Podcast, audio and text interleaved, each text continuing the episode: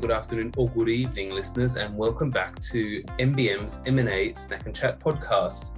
I'm Brian Shaw, partner in the MBM's London office, and I'm joined, as always, by my co-host, Caroline Urban. Hi, Caroline. Hi, Brian. Hi, everyone. On with the show, and without further ado, as I said uh, previously, it is Snack and Chat. So, Caroline, what are you snacking on today? Well, I was very proud to attend the launch of the Lower Saxony Regional UK office in London yesterday. So we welcomed lots of new Germans to the UK. And so I thought it would be super suitable to have a, a pudding that is typical for Lower Saxony, and I'm eating a Welf pudding. What's in a Welf pudding? A Welf pudding. It's basically a lot of cream in between two sort of spongy layers. Mmm, calorific. Yeah, go on. I bet you're on another diet. no, no diet today. No, no. Well, in, in, in honor of our, our, Australian friend that's joining us, um, I'm having an old treat um, from the homeland. It's called a violet crumble. It's a honeycomb bar covered in chocolate, but much nicer than oh. a crunchy. Oh. I've got to come in here. I know I haven't been introduced yet. My name's Sasha McDonald, uh, and I'm just on that snack, they are fabulous, the Violet Crumble, and I miss them terribly. And my mother does send a um, "We miss you, come home and eat more of this stuff" pack, and uh, and part of that uh, pack is uh, there's a significant number of Violet Crumbles, but they're very messy. So all I can say is I'm glad this is not being videoed while you eat this thing because they go everywhere. they are delicious. Um, so excuse me in the background while I munch so anyway, on with today's show. Um, as, as Sasha, as we've already been introduced, um, we're joined by Sasha McDonald. Sasha has had many and varied roles in his career, predominantly working in IT, from working at, at a big four accountancy firm, a large telecommunications company, and then to founding his own company. So Sasha's company is, uh, was Testing Performance, um, which is an IT quality assurance service provider, was founded in 2006. And we were lucky enough at MBM to help Sasha and his fellow shareholders exit from that company in 2021. So, Sasha, formally, welcome to the show. Oh, thank you so much. Uh, and hello, everyone. Really, uh, it's a real thrill to be on my first podcast, actually, and uh, a pleasure to uh, uh, talk with you guys again. We had such fun together over the last year. So, thanks for inviting me on, and uh, hopefully, I can offer some points of interest for people. Definitely. But the, the first very important point of interest needs to be what your snack is. I've been eating too many full English breakfasts recently. So I've decided to go on a carbonated, no sugar, uh, with ginger flavor soft drink with sweeteners called a fiery ginger beer, offered by Sainsbury's. And uh, I've got two of them because I get thirsty and I'm very hungry. And so my snack is completely liquid today. Well, whilst you are hydrating and the rest of us are scoffing our snacks, why don't we kick off and give a bit of context and background to our listeners? So, Sasha, tell us a bit about the Sasha McDonald story. Where did it begin, and how did you end up where you are today? Yes, I've been thinking about that. It's uh, it's hard to summarize, so I'm going to give it a good shot. I started off as a as an actor actually in Australia um, and travelled uh, in my early 20s um, traveled to Korea, became an English teacher, met the person who became my wife, um, who we're still together um, some 20 years later. And uh, anyway, I ended up landing in, uh, in England on a one way ticket, um, not knowing what the hell to do. There wasn't much calling for an English teacher in England. So I retrained myself uh, in, into IT. I started studying programming. And I was fortunate enough to gain a job uh, in a consultancy called uh, Imago QA. Um, and from there, I specialized into test automation and performance testing. Within a few years of, of that, I established a company with uh, a couple other founders, Derek Poole and Ray Andrews and Peter Berry. We offered a company that specialized in performance testing. And that's how it all began. We incorporated in 2006 a small consultancy called Testing Performance. Our first client was British Energy it was a it was a real career change for me in my mid 20s but i found myself and i found something i was really passionate about. Um, and i was working with older um, highly experienced people ray and derek in particular. Um, and i really uh, learned an enormous amount with those guys and we we worked very well as a team. And it was that team interplay that enabled us to sort of build a, a, a reasonably successful consultancy. As I think I mentioned in the intro, you were at a, some larger companies and, and then decided mm-hmm. to, to start your own. That's that's right. Yeah. So as uh, well as actually the the large companies that you referenced, um, uh, EY, for example, I, be, uh, I pitched to EY the concept of restructuring their test automation and performance testing, um, and was fortunate enough to win, uh, you know, a recurring uh, revenue helpful uh, contract. And part of that uh, deal was that I would take the global head of uh, performance testing at EY. with oversight on, um, you know, I think it was about 30,000 applications at the time. So it was through the consultancy that I was able to right. land land these roles and also explore other aspects that probably you, you don't um, necessarily have exposure to just being a permanent employee or a contractor, like selling, pitching, structuring, recruiting, building a company whilst through a contract and making sure the client is always really satisfied and very happy. It was it was an amazing sort of experience that really mm-hmm. gave me uh, an enormous sort of technical and um, and also management experience growth. And I'm interested. You exited in 2021. In these days, it's a long period from founding the company 2006 to exit 15 years later. Was there anywhere along that journey? When did it, you start to think, well, actually, yeah, I, I think now's the time to exit? We had been approached by, um, I think we had three different acquisition offers over the 15 years. What we found was really difficult with them was we were, we were so busy. We're a very specialized, small niche consultancy, and it was very difficult to step back and be able to manage the engagement with a potential acquirer which we did, but it, it caused it can cause disruption on a you know a mid-sized business where you're delivering services. And so you're going through that a few times. It also costs quite a lot of money, and there's no guarantee that you know the deal will come off. So you you have to engage with these opportunities, but at the same time, you know we learned to be very mindful and efficient about how to go about those engagements. So how I ended up coming in and with yourself was I I'd um, periodically left testing performance to set up my own startups. Testing performance was I was fortunate because it was generating enough revenue where I could do that. So I set up crazy mm. startups like Home Hunter under the guise of Riley Best, who you know was a, a serial entrepreneur and the mid 90s, and uh, also a product called Cloudload, which was very much in my specialty. I'd sort of go in and out. I'd build these startups, I'd take them as far as they could go, and, and then I'd go back into my primary income generator, which was testing performance. So I stepped out of TP about six years ago. It was all very amicable, and the, the company had started to really uh, accelerate. And I could see that there was a really good position potentially for the company to, to be acquired over that period, I, would stepped out and helped scale um, a uh, artificial intelligence, uh, machine learning, data science business from about 10 million to about 2 billion. And it was, uh, so I had the opportunity where I could release myself a little bit and come and look at this startup that I founded all those years ago, where my wife worked in it still, and the founders of Dear Friends. And they were flat out. Essentially, what I did was offer them the opportunity to take on a chairman i.e., me, with the view to look around for potential opportunities, whether they be clients or acquisitions or companies that perhaps uh, testing performance could acquire. And that's how I ended up in the position of meeting you guys.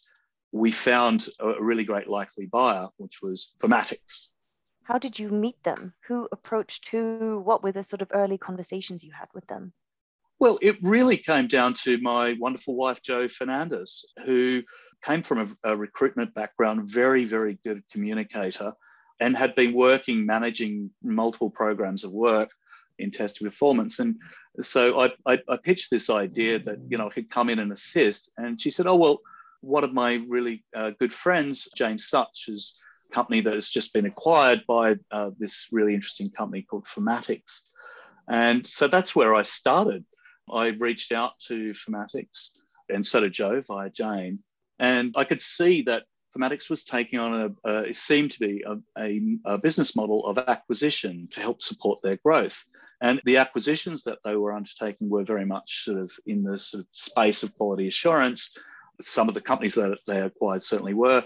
And so I felt that we could, it was a good opportunity to sort of reach out. And uh, so I did. I, I, I reached out to Tim Howarth, who's the CEO of Fimatics, and Paul James, who is part of the investment team and on the board.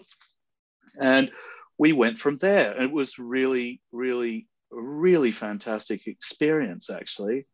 What I'd learned from the previous acquisitions was that things can be very generalized and very, you know, there's not a clear, in principle deal that we had on those previous offers. And that was, I think, one of the reasons why we we didn't go through with them or they didn't happen. But with Tim Howarth and Paul James, in one meeting, we were able to discuss in principle this opportunity and agree as a starting point that both parties uh, felt that it was a good idea to explore. So that was the initial kickoff for it. And that approach of an in principle agreement was what actually enabled the whole end to end M&A to occur. I wasn't a permanent person or salaried or anything like that for testing performance. I was an honorary uh, non-exec chair, so I was, I was having to relay. So as the, in that position, I'm having to um, relay information back to the founders and take that responsibility of getting an in-principle deal agreed, and then relaying that to the founders and getting their uh, concerns. But my whole approach uh, that certainly Brian really helped encourage was to keep that efficiency going, where I'm uh, I'm representing the interest for testing performance, both from the in principle structure of the deal with the CEO and the investors from uh, Fimatics, and that really, really, really helps speed up the whole process. That, that's a, that's a really good point in terms of where there are multiple sellers. It's always good to have that one voice. You know, it all gets channeled. Otherwise, it's yeah, as you said, it's a very inefficient process everyone has their own ideas. Whereas, you know, once if you're talking to advisors, they just need clear instructions and one person to talk to. And, and, and that really did make a difference, I do believe, um, to get this over the line as quickly as we did. That was something that was quite new to me as well, Brian. And um, mm-hmm. one of the things that I, I worked out with the with the founders of Testing Performance was I won't agree anything in principle um, or legally uh, with anything um, until we have uh, a board meeting and agree those. And that could, you know, with a company our size, it was very informal um, and quite quick turnover. And so that that was like a funneling of communication. And you know, as you pointed out, it, it you know, it was something I discovered through this process that that was really helpful. The, the other thing I found part of the deal that really offered the sort of the principle of end-to-end engagement was the concept of in the informal without prejudice meetings with Tim and Paul, it was very much uh, agreeing a structure of how we go about going through the M&A opportunity. So, and this is something that MBM really helped with. I felt we formulated it together, but it was something the structure was implemented and uh, driven by very much your you know yourself and your team brian one of the problems with a mid-sized business that I relayed is that when you're offered the opportunity to be acquired, it costs a lot of money. The timescales of concluding a deal, whether it's going to happen or not, uh, can be undefined. The legal costs can be quite substantial for a mid-sized business. The legal cost generally, uh, you know, is quite a quite a bit of investment in something you're unclear whether you're going to get a return on. The approach that we formulated together uh, which really worked very well, was we agreed in principle with myself, Tim, and Paul uh, that, that they would commit to pay for the legals up to the heads of terms. So you can get to that quite quickly without a huge expense. And then the, the acquiring party is actually offering a commitment to that point. The, the, the second part of the process, which we relayed before you know, we agreed to that in principle, thing between uh, and TP was the heads of terms would then qualify the likely cost to undertake the various due diligence and you know all the aspects that you go legal aspects that you need to go through to you know to go to drive forward to completion. And it was at the heads of terms that we offered the option that from that sort of understanding of the likely cost to go forward after the heads of terms, it was up then up to the acquiring party to agree to cover those costs to an ex to a you know to a certain threshold. Those sort of two approaches, confirming in principle from a conversation the heads of terms, which is driven by the in principle agreed discussion without prejudice that we originally had to the heads of terms, the coverage of the cost to get there, and then a checkpoint, a gateway for both parties then to agree on the process to go through the, the, the next steps. That was a revelation. It would just made things, it expedited everything and sped up the, everything from both sides it certainly gave a sense from both parties that this will drive will be you know that it's going to work efficiently at speed and there are gateways to get out if a party is not into the deal for whatever reason or go forward that was an incredible learning experience it also hugely reflects on the good relationship that you had with your co-founders and the huge amount of trust that you had in each other to sort of push this forward and everyone have the has the same interests aligned in that process, at what point did you choose professional advisors? And how did you source the people you needed? When did, did you start thinking, okay, now it's starting, now we need to start getting some professionals to give us advice on this process? I had raised money before for one of my startups uh, called Cloudload, and going through that process, I uh, I came across Michael Arno from um, MBM Commercial, who was mm-hmm. so fantastic. I was on my own. I raised, I built a product, raised the money, you know, pitching all over the place. Had customers, EE, um, we were using my products to test their um, web services across Europe, and KPMG were white labeling, and I had a really good thing. And I had, but it was just me on my own, and um, the experience I had uh, with very little legal experience and, or background, um, and the whole end-to-end process of going through that with um, a legal the, with MBM and Michael was it was so interesting and so helpful. Without that, I wouldn't have raised the funding. So that's why, I, you know, some years later, I think it was about six years later, I, I came back to MBM because that was, you know, a, a proven experience that was of value and and was very reasonable um, in terms of what the costs were going to be to the business. Uh, to answer the question, when did I seek advice? Well, it was when we in the uh, with the with the uh, uh the initial the in principle without prejudice conversation. Uh, I think it was the third in uh, conversation that I had with Tim and Paul, which was uh, we will agree to go ahead. You will pay for the heads of terms. We have the heads of terms in principle agreed in our conversation. Um, let, let's let's go forward. It was in that third conversation where we all agreed yes. That's when I reached out. It was time to get the deal structured yeah. formally um, and get advice on how to take this end to end and I, I think that's important in terms of timing. It's, it's always good. We always advise just before term sheet or heads of terms are signed. That's when you should reach out to to some, especially lawyers, because once the, the heads of term is signed, it's quite difficult to unwind it and to renegotiate the deal. Because yes, the heads of terms are non-binding, but it's not a good look for the deal work. So no, I think you, I think you reached out at the optimal time. Tell us more about and any other challenges that, that you found in the deal. What one of the challenges was which I found fantastic was it was so, such a great learning opportunity was understanding which you gave me Brian and your team was understanding that even though really in the scheme of things our M&A was very small we still go through the you still go through the same process as you do for a larger entity going through the same process. And so for me that was so exciting because it's about it's it, it's not just about understanding these these uh, you know the process for a you know small mid sme you're, you're also understanding the principle of how M&As work for very, very mm-hmm. large companies as well. And go, understand, going through the end-to-end legals with, with that, and you pointing out where we don't go down this aspect of it. We're doing a slimline version of it because you're smaller, but this is what would happen on a larger M&A. For me personally, it was a very important um, and uh, you know really really helpful personal growth uh, exposure.